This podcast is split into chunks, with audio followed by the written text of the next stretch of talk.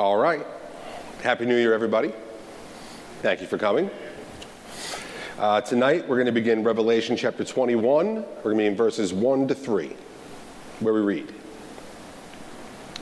Then I saw a new heaven and a new earth, for the first heaven and the first earth had passed away, and the sea was no more. And I saw the holy city, New Jerusalem, coming down out of heaven from God, prepared as a bride adorned for her husband.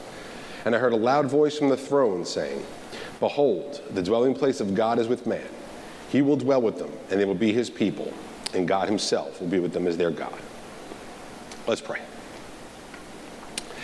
Gracious God, I thank you for tonight. I thank you for bringing us back together after a layoff, Lord, in this new year to study your word together, God. And I pray that you would give us new insights into your word, that you would open our eyes to who you are, open our minds to understand, and our hearts to receive, Lord, what you would say through your word tonight, God pray that you would be with us and work here by your Spirit, God. We pray this in Jesus' mighty name. Amen. Okay, so we are in the middle of the last and seventh vision cycle. This vision cycle opened up with that condensed history of time between Christ's two comings, represented by the thousand years. This is the time that Satan is expelled from heaven, stuck on earth, focusing his ministry against the church. But we saw that we are those who have already been made spiritually alive with Christ, and we reign with him as we conquer this world for him. We endure through the trials of this life, knowing that we will be with Christ forever. We also saw into the future. We saw once again that final battle when Satan will be released from prison, as we saw, the, the war of God, the war of Gog and Magog, or the battle of Armageddon, whatever you want to call it, Satan's final attempt to thwart God's plan happens, but Christ comes in judgment and Satan, the powers of darkness, will be thrown into eternal punishment, which is called the lake of fire. Then we saw the judgment of man, all men, the sheep and the goats together. And those whose names were not written in the book of life were thrown into the lake of fire. We saw the destruction of death, how the intermediate place of the dead was also destroyed. And now we have the final two chapters. In the rest of this final vision cycle, we're going to see only our glorious future as the elect, the eternal state of those whose names are written in the book of life, and who conquer in the name of Christ. And what we're going to see tonight is the new heaven and the new earth. This is the new creation that God planned from the dawn of time. This is not a return to Eden. This is the culmination of what Eden really pointed to, the place where heaven will meet earth finally and forever. And what we need to do, not surprisingly, is look at the Old Testament background of what we're about to see before we can get into the details. So that's what we're going to do to start. Now remember, Eden was just a small part of the original creation. The mandate to Adam and Eve was to multiply and fill and subdue the whole earth for God. They were to take what was in Eden and expand it over the whole earth. But they failed. As we saw, so did Noah and his family. We saw it as the church in the power of the Spirit that has been multiplying over the earth. We have been subduing the powers of darkness and filling the world with the knowledge and the glory of God. We have been expanding his kingdom over the whole earth. But it's when Christ returns that this will finally be completed. And his glory won't only fill the earth, it will fill the whole creation, the whole cosmos. It will destroy the old creation that has been corrupted by sin and that has been cursed by God because of sin, and he will make a new creation that is perfect and incorruptible. And it won't be one particular place in the creation where heaven and earth meet. There won't be one mountaintop, there won't be one nation, there won't be one place. The entire creation will be the place where heaven and earth are one and where God will dwell forever. And this idea of the expansion of a dwelling place of God over the whole creation is hinted at throughout the Old Testament. Now, understanding, remember, that in the prophets and the poetic books, uh, Zion and Jerusalem were interchangeable symbols of the whole of God's spiritual people ultimately. And in many places, we see that the temple, which was the place of God's presence among his people, we see it predicted to expand over all of Jerusalem. And then we see the borders of Jerusalem prophesied to expand more and more until the whole world is part of it. Now remember, the tabernacle and the temple were meant to be made as symbols of heaven. Just the Garden of Eden was a picture of heaven. It was literally the place where heaven met earth. But the garden was just a part of Eden. And Eden was just part of the whole creation. So the garden was the first temple. It's the first place where God's presence dwelt on earth. And that's why the tabernacle and the temple contained all those images of trees and fruits and animals. They were intentionally decorated by God to look like the garden because the temple represented the garden which represented heaven. And we've also seen Christ is really the true temple. The temple and the tabernacle pointed forward to him because he is the place where God truly dwelt on earth. And in him, in this age, we, the church, are the temple. We are where God dwells on earth by his Spirit. And this is what is symbolized by the prophets when we talk about the temple and all of Jerusalem or Zion becoming one, like in Isaiah 4, where we read, The Lord will create over the whole site of Mount Zion and over her assemblies a cloud by day, and smoke and the shining of a flaming fire by night. For over all the glory there will be a canopy. There will be a booth for shade by day from the heat, and for a refuge and a shelter from the storm and rain. Now remember, in the Old Testament, Mount Zion moves. It's always where God's presence was. When the temple was built, the ark is actually taken from Zion and brought to the temple. From then on, the Temple Mount is called Mount Zion. Then, after a time, the whole city of Jerusalem is called Zion because Zion always refers to where God's presence dwells, which is why it is appointed to the church in this age. well, in Isaiah 4, we see that not only are Zion and Jerusalem one, but now Zion is spoken of as if it were the temple. The glory cloud is here predicted to cover the whole of Mount Zion or Jerusalem. We read more in the book of Jeremiah, in Jeremiah 3. And when you have multiplied and been fruitful in the land, in those days, declares the Lord, they shall no more say, The ark of the covenant of the Lord. It shall not come to mind or be remembered or missed. It shall not be made again. At that time, Jerusalem shall be called the throne of the Lord, and all nations shall gather to it, to the presence of the Lord in Jerusalem, and they shall no more stubbornly follow their own evil heart. Now remember, after Babylon destroyed Jerusalem and destroyed the temple, the Ark of the Covenant is never seen again. God here says that doesn't matter. Remember, the ark was just a physical representation of his presence among his people. In fact, God here says the ark will one day be completely forgotten because his presence would extend over the whole of Jerusalem. Jerusalem itself will be the temple of God where people will come to worship him. He says, where all the nations will gather to his presence. And then after the Babylonian captivity, when the remnant returned, uh, if you know the story, they struggled to get the temple rebuilt. They struggled to establish proper worship of God. They struggled to provide proper, proper service to God. And through the prophet Zechariah, God promises them that nonetheless his presence will return and be established in the midst of his people. Look at what he says. Therefore, thus says the Lord. I have returned to Jerusalem with mercy. My house shall be built in it, declares the Lord of hosts, and the measuring line shall be stretched out over Jerusalem. Cry out again, thus says the Lord of hosts.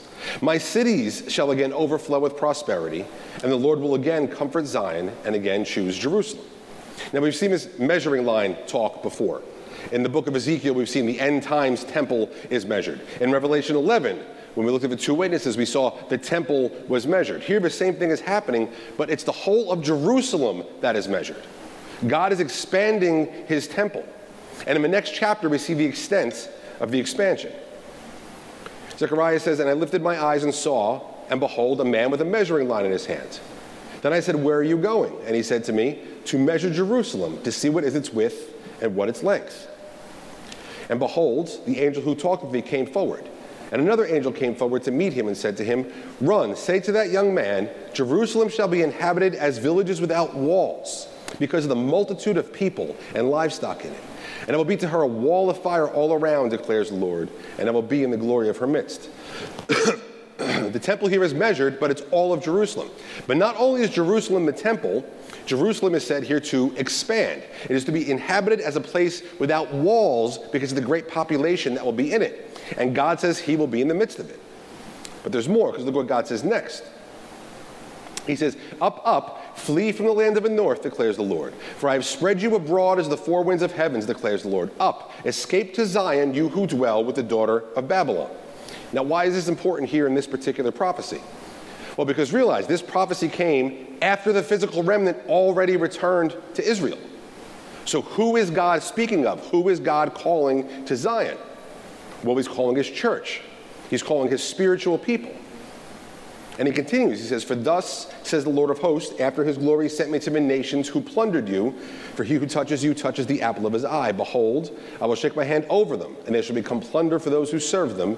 Then you will know that the Lord of hosts has sent me. Sing and rejoice, O daughter of Zion.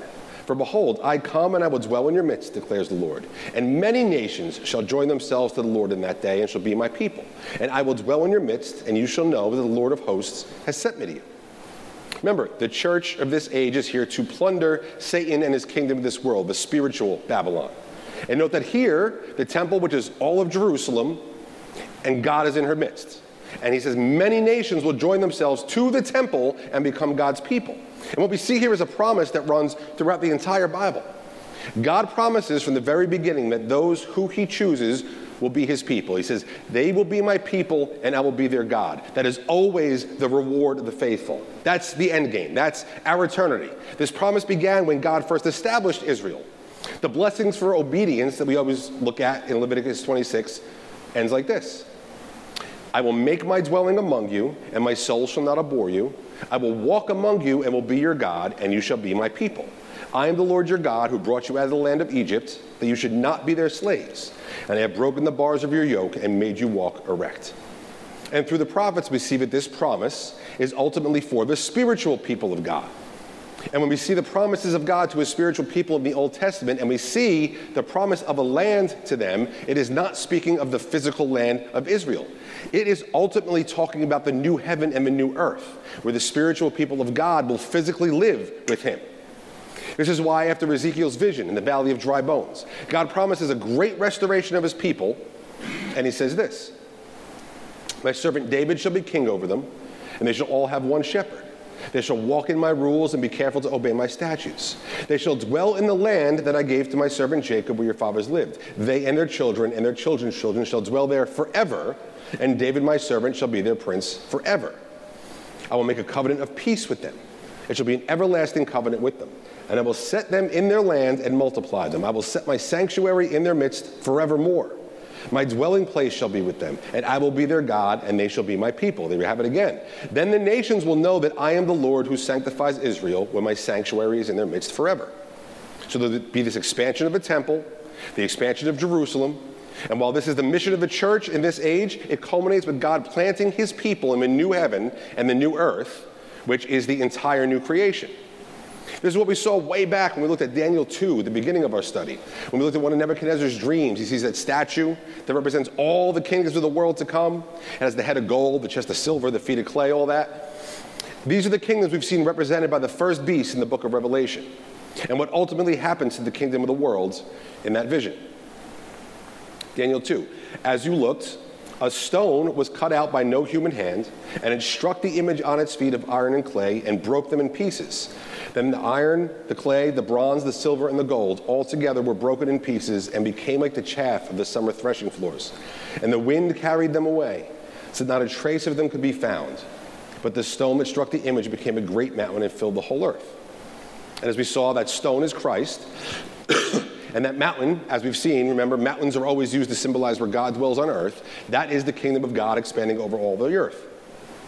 As Daniel explains a little later, and in the days of those kings, the God of heaven will set up a kingdom that shall never be destroyed, nor shall the kingdom be left to another people. It shall break in pieces all these kingdoms and bring them to an end, and it shall stand forever. Just as you saw that a stone was cut from a mountain by no human hand, and that it broke in pieces the iron, the bronze, the clay, the silver, and the gold.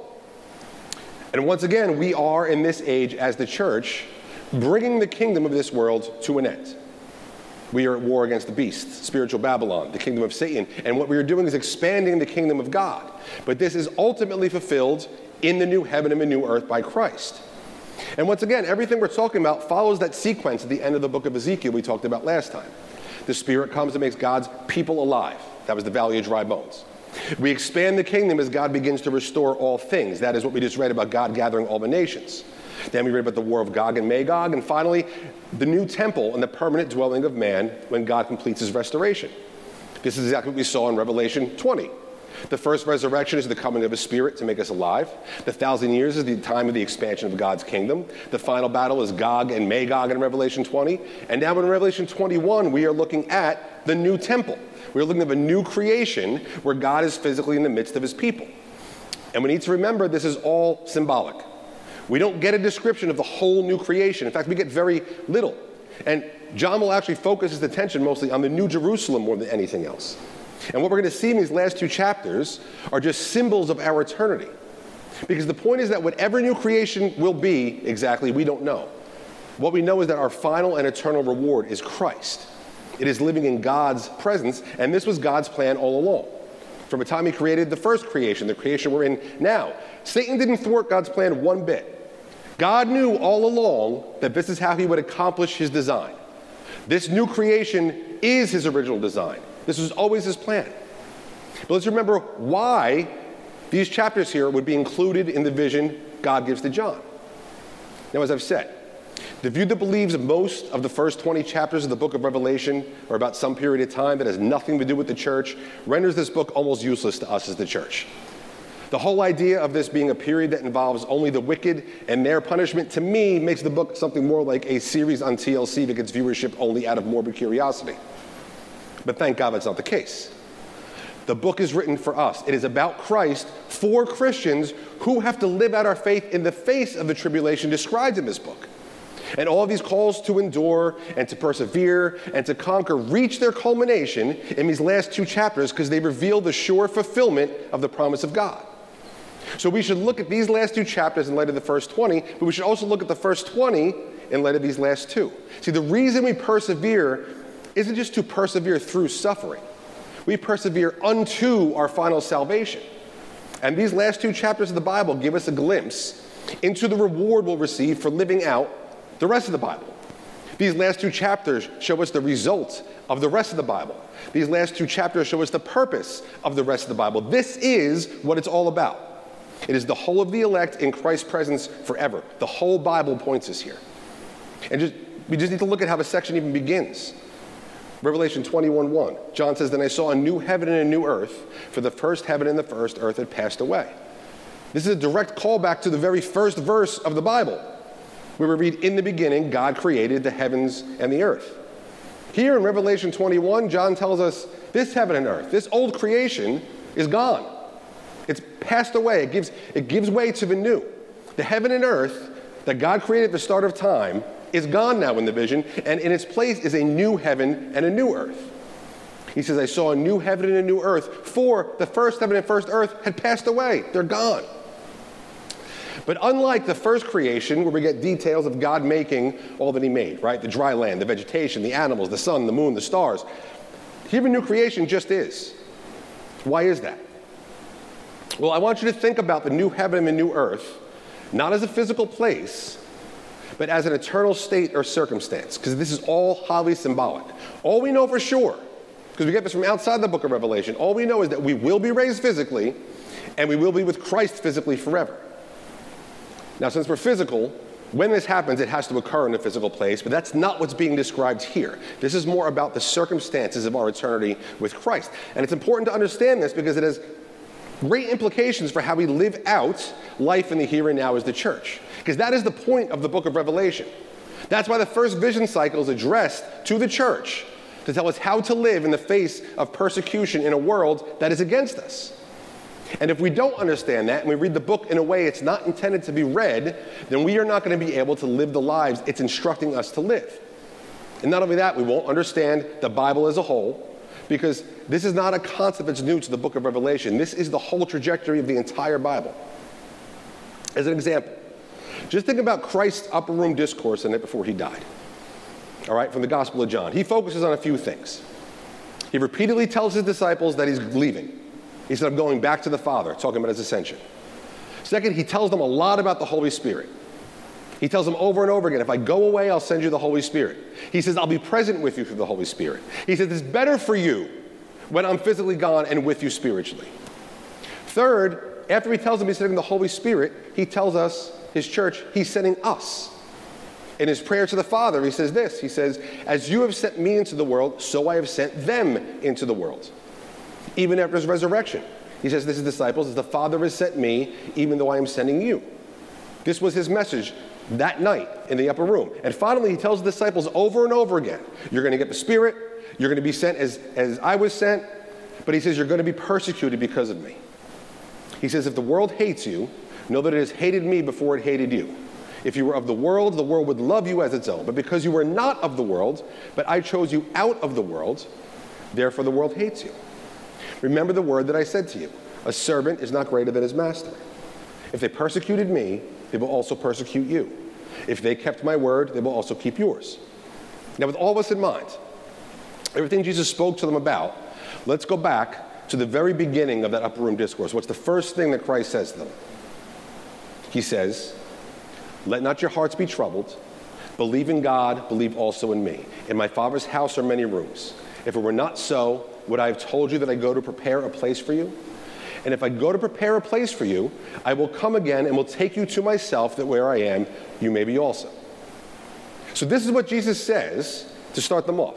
He wants them to be able to hear the rest of what he has to say and be able to live it out. He starts by giving them this promise Your end is sure. I'm coming back for you after I prepare a place for you.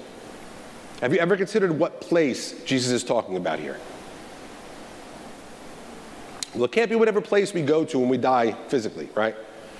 Because for one thing, we won't be physical, so the idea of a physical place doesn't really apply to the intermediate state. And second, even if Jesus is using place to speak metaphorically of where our spirits will be, this can't be talking about where we go when we die. This isn't what we would call heaven when we speak of where Christians go when they die now. Why? Because Jesus says he is preparing a place where he is going to come from and take them to himself, take us to himself so we can be with him. He's speaking of the second coming when he comes physically and we're with him physically. Plus, John just said in Revelation 21:1 that the first heaven passes away. See, Christ is not preparing a place right now that he's just going to destroy when he comes to get us. So, the place Christ is preparing for us is our final destination. Christ has to be talking about the new heaven and the new earth. But the important question is how is he doing this? Is Christ up there somewhere we can't see, making a physical place he's going to bring with him? And that may sound like a dumb question, but I'm serious. See, those who insist on a literalistic interpretation of his symbols in Revelation run into real problems here. Because if this is speaking physically in Revelation 21, the first problem we have is now a physical limit to how many people can be saved. You ever thought about this? I'm not joking when I tell you there have been attempts by some Christians to estimate how many people will ultimately be saved by figuring out how many people you can cram into the physical dimensions of a New Jerusalem. I have heard firsthand a conversation about whether or not we'll live in houses, condos, or apartments in the New Jerusalem, because that will, of course, affect the size of each dwelling place that Jesus promises to us. Second, if Christ is somewhere preparing a physical place for the elect, what place is he talking about? Well, many like those that I spoke about, they say he's talking about the New Jerusalem. But if that's a physical place, well, then what's with the rest of the new heaven and the new earth? Who's outside the New Jerusalem? What else is going on in the new creation? What's in the new heaven? It would still have to be physically separate from the new earth, since Jerusalem, we are told, comes down from heaven to earth after the old heaven and earth are no more. So then, what's in heaven if God's in the new Jerusalem on earth? You see the problems there are. If we take any of this literally, if we take any of this physically, Christ is not talking about a physical place here or in John 14. What's the point? When you put together the things Jesus focuses on in the upper room that night, that he's present with us spiritually through the Holy Spirit, that he sends us as he was sent by the Father, that we'll have to endure persecutions if we obey him in our call, and if the place he's preparing for us is the new heaven and the new earth, and if that is the hope he holds out to us so we will persevere in our mission, then how he is preparing this, the answer has to be in all of those things he talks about. And what that means is that Christ is preparing a place through his church that he is building. Christ is doing the work. We love to say that as Christians, right? You ever say, that's all him. I don't want any credit, right? And we're right when we do that. Christ has not stopped working. He is building his church. He is preparing a place for the elect. We live our lives now obedient to the calling on us as His church, and we grow the church. We reclaim the nations for God, and that is how Christ is preparing a place for us. So we've seen over and over again once our mission is complete, the end will come. Matthew 24, Christ said, But the one who endures to the end will be saved, and this gospel of the kingdom will be proclaimed throughout the whole world as a testimony to all nations, and then the end will come. Or as the Apostle Peter wrote, the Lord is not slow to fulfill his promise, as some count slowness, but is patient toward you, not wishing that any should perish, but that all should reach repentance. But the day the Lord will come like a thief, and then the heavens will pass away with a roar, and the heavenly bodies will be burned up and dissolved, and the earth and the works that are done in it will be exposed. Understand the you here that God is patient towards is in the plural, and it refers to just the elect. Christ is waiting to come until all the elect are saved. And Paul ties in this salvation with the Old Testament promises to Israel in Romans 11 when he says, Lest you be wise in your own sight, I do not want you to be unaware of this mystery, brothers. A partial hardening has come upon Israel until the fullness of the Gentiles or the nations, this is the ethnos, the fullness of the nations has come in, and in this way all Israel will be saved. As it is written, the deliverer will come from Zion, he will banish ungodliness from Jacob. And this is my covenant with them when I take away their sins. This is what John is talking about in Revelation 21. This is the culmination of all of this. This is the culmination of our mission here on, on earth. And the reference here to the sea has a few different ideas that go along with it. First, this is comparing the old creation with the new, okay? In Genesis 1 2, we read about the sea. We read, The earth was without form and void, and the darkness was over the face of the deep, and the Spirit of God was hovering over the face of the waters. God created the earth and then had to form all the details of it out of this chaos that's represented by the waters. And throughout the Bible, the sea or flood waters or the deep or a bunch of different ways, it's used to represent chaos or destruction for the world. But God always saves his people through it, like at the flood or at the Exodus. God's people are saved through water, but the world is judged by it. Christ came and showed his power over the sea by calming the storm on the sea, by walking on the sea. We saw the first beast that Satan uses to deceive the world comes from the sea. Even the association of Satan with the dragon or Leviathan throughout the Bible is telling because they were sea monsters. Chaos and destruction come from the sea. And here in our final state, there is symbolically no more sea because final judgment's already happened, final salvation has already happened, and Satan has been judged. I saw a new heaven and a new earth, for the first heaven and the first earth had passed away, and the sea was no more. But second, this goes hand in hand with the first part. The sea was, to believe, was believed to be the gateway to the underworld. All right, once we're done with this study, take a few weeks to prepare, and we're going to start studying the book of Genesis on Tuesday nights. And we're going to talk a lot about how the Hebrews imagined the world to be. And it'll bring so many of the odd things the Bible says about the world into focus for us. But one of the beliefs of the ancient world, which the Bible comes from, is that the earth is flat and the sea is the gateway to the underworld. When the Bible speaks of things under the earth, the way to get under the earth was through the sea. And here there is symbolically no more sea because the underworld has been destroyed, as we saw in Revelation 20.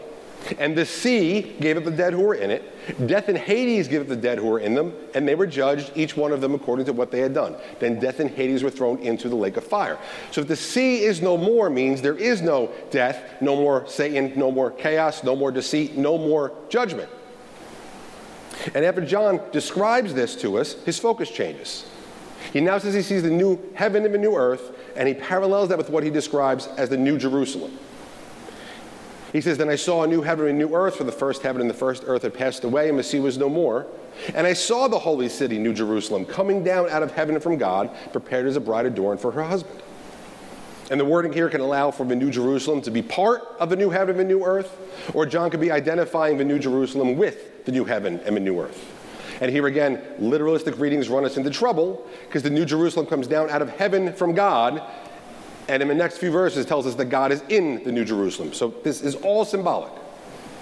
And note the New Jerusalem is prepared as a bride adorned for her husband. So clearly here, this is the bride of Christ being referred to, and the New Jerusalem is a symbol for the church. But also want to notice the word prepared. It is the same word used here. When Christ said, In my Father's house are many rooms, if it were not so, would I have told you I go to prepare a place for you?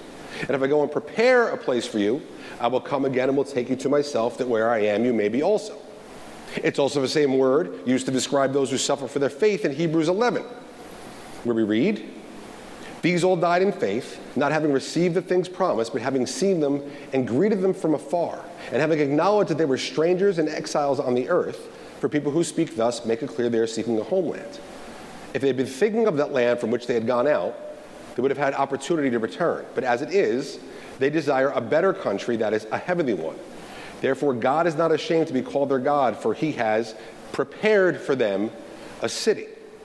See, even Abraham understood the land promise referred to something more than Israel. And this is why we need to think of what's being described here, not in physical terms, but as a description of our eternal state in Christ's presence. The whole point is that we will be with Christ. Then I saw a new heaven and a new earth, for the first heaven and the first earth had passed away, and the sea was no more. And I saw the holy city, New Jerusalem, coming down out of heaven from God, prepared as a bride adorned for her husband. And I heard a loud voice from the throne saying, Behold, the dwelling place of God is with man. He will dwell with them, and they will be his people, and God himself will be with them as their God. So, New Jerusalem here is the church. We are the bride of Christ, adorned in gold for our husband. Here we are called the holy city. We saw in the vision of the two witnesses, God's people are the holy city. Revelation 11. Then I was given a measuring rod like a staff. There we have that language again. And I was told, Rise and measure the temple of God and the altar and those who worship there. Do not measure the court outside the temple, leave that out, for it is given over to the nations, and they will trample the holy city for 42 months. We are the holy city, but we are also the temple, the dwelling place of God. We are that spiritually now, but then when Christ returns, the physical dwelling place of God will be with man, will be with his church. And I heard a loud voice from the throne saying, Behold, the dwelling place of God is with man. He will dwell with them, and they will be his people, and God himself will be with them as their God. And we see that our final state is the fulfillment of the promise given throughout the Bible. God dwells in our midst, we will be his people, and he will be our God. And Christ is preparing all of this through us, through his church. This is what was predicted in the closing words of the book of Isaiah Isaiah 66. For behold, the Lord will come in fire, and his chariots like the whirlwind, to render his anger and fury and his rebuke with flames of fire. For by fire the Lord will enter, enter, into judgment, and by his sword with all flesh, and those slain by the Lord shall be many. This is the final judgment. read about this in Revelation 19. Those who sanctify and purify themselves to go into the gardens, following one in the midst, eating pig's flesh, and the abomination and mice shall come to an end altogether, declares the Lord. This is the reprobate. For I know their works and their thoughts, and the time is coming to gather all nations and tongues. And they shall come and see my glory. I will set a sign among them, which is Christ. And from them I, shall, I will send survivors to the nations, to Tarshish, Pul, and Lud, to draw the bow, to Tubal and Javan, to the coastlands far away that have not heard my fame or seen my glory. This is talking about the church in the here and now. And they shall declare my glory among the nations. And they shall bring all your brothers from the nations as an offering to the Lord on horses and in chariots and in litters and on mules and on dromedaries to my holy mountain Jerusalem, which is the church, says the Lord. Just as the Israelites bring their grain offering in a clean vessel to the house of the Lord, and some of them also I will take for priests and Levites, says the Lord. This is Christ preparing a place for us through the mission of a church. I'm behind, behind, sorry. And what is that place? For as the new heavens and the new earth that I make shall remain before me, says the Lord, so shall your offspring and your name remain from new moon to new moon, from Sabbath to Sabbath. All flesh shall come to worship before me, declares the Lord. This is our eternity in contrast to, and they shall go out and look on the dead bodies of the men who have rebelled against me, for their worm shall not die, their fire shall not be quenched, and there shall be an abhorrence to all flesh. That's the eternity for the reprobate. But for us, I heard a loud voice from the throne saying, Behold, the dwelling place of God is with man. He will dwell with them, and they will be his people, and God himself will be with them as their God. And the verb here translated dwell is in he will dwell with them. It's a verb used only five times in the Bible and only one time out of the book of Revelation. And there are a bunch of other words for dwell. This one has special meaning. It's the same word used in John 1:14. We're reading the word became flesh and dwelt among us and we have seen his glory, glory as the only Son from the Father, full of grace and truth. And as you've probably heard, the verb here doesn't mean dwelt, it means pitch a tent. There's an allusion to the tabernacle as the place of God's dwelling. This is Christ. The presence came in the flesh of Christ, the true tabernacle, the true temple. What we see here is when his work is complete and the consummation comes, behold, the dwelling place of God is with man. He will dwell with them, same word, and they will be his people. And God himself will be with them as their God. Christ in his humanity will be with us again, only this time forever. And the word here, dwelling place, is the noun form of the same word. It literally says, Behold, the tent of God is with man. So this refers to Christ's physical presence with us. Now, when we began this study, I discussed the four overarching themes of the book. They were suffering in this world as Christians. They were victory, which is the conquering that we have through Christ's victory. They were the unseen spiritual reality behind all we see and the unstoppable movement of history, movement of history towards a sure end. And throughout the study, we've seen that these are all inseparably tied together. And we need to be aware of all of these in order to live as we are called to live in this age, including by the book of Revelation. Well, here in Revelation 21, we see the sure end, we see the victory, we see the unseen spiritual reality become visible to us. I saw a new heaven and a new earth, for the first heaven and the first earth had passed away, and the sea was no more. And I saw the holy city, New Jerusalem, coming down out of heaven from God, prepared as a bride adorned for her husband. And I heard a loud voice from the throne saying, Behold, the dwelling place of God is with man. He will dwell with them, and they will be his people. And God himself will be with them as their God. So, we need to endure the sufferings of living as strangers in this world. We have to fight the spiritual war we are in, the book of Revelation teaches us. We must live the lives we are called to live through the power of His Spirit so Christ can continue preparing a place for His people to rest from their labors, for the, the kingdom of God to continue to grow over the whole earth. We are to look at this promise like Abraham did and live lives of faith like Abraham. By faith, Abraham obeyed when he was called to go out to a place that he was to receive an inheritance. That's where we're going. And he went out not knowing where he was going. By faith, he went to live in the land of promises in a foreign land, living in tents, same word for dwelling place, with Isaac and Jacob, heirs with him of the same promise. For he was looking forward to the city that has foundations, whose designer and builder is God. By faith, Sarah herself received power to conceive even when she was past the age, since she considered him faithful who had promised.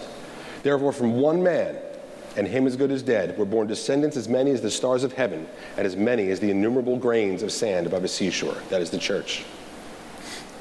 These all died in faith, not having received the things promised, but having seen them and greeted them from afar, and having acknowledged that they were strangers and exiles in the earth, just like we are. For people who speak thus make it clear that they are seeking a homeland. If they'd been thinking of that land from which they had gone out, they would have had opportunity to return. But as it is, they desire a better country, that is a heavenly one. Therefore, God is not ashamed to be called their God, for he has prepared for them a city. And we're also to look to the promise, like the apostles did, and live the lives of holiness that they and Jesus called us to. Again, 2 Peter. He says, Since all these things, the world around us, the old creation, are thus to be dissolved, what sort of people ought you to be in lives of holiness and godliness, waiting for and hastening the coming of a day of God? This is what we're preparing because of which the heavens will be set on fire and dissolved, and the heavenly bodies will melt away as they burn. But according to his promise, we are waiting for a new heavens and a new earth in which righteousness dwells. Therefore, beloved, since you are waiting for these, be diligent to be found by him without spot or blemish and at peace, and count the patience of our Lord as salvation, just as our beloved brother Paul also wrote to you according to the wisdom given him, as he does in all his letters when he speaks in them of these matters. These are some thing, there are some things in them that are hard to understand, which the ignorant and unstable twist to their own destruction, as they do the other scriptures. You, therefore, beloved, knowing this beforehand, take care that you are not carried away with the error of lawless people and lose your own stability, but grow in the grace and knowledge of our Lord and Savior Jesus Christ. To him be the glory now and to the day of eternity. Amen. And next week, we're going to finish chapter 21, and then I think, hold me to nothing, I think we're going to do all of chapter 22 the following week, so we have two more weeks to go.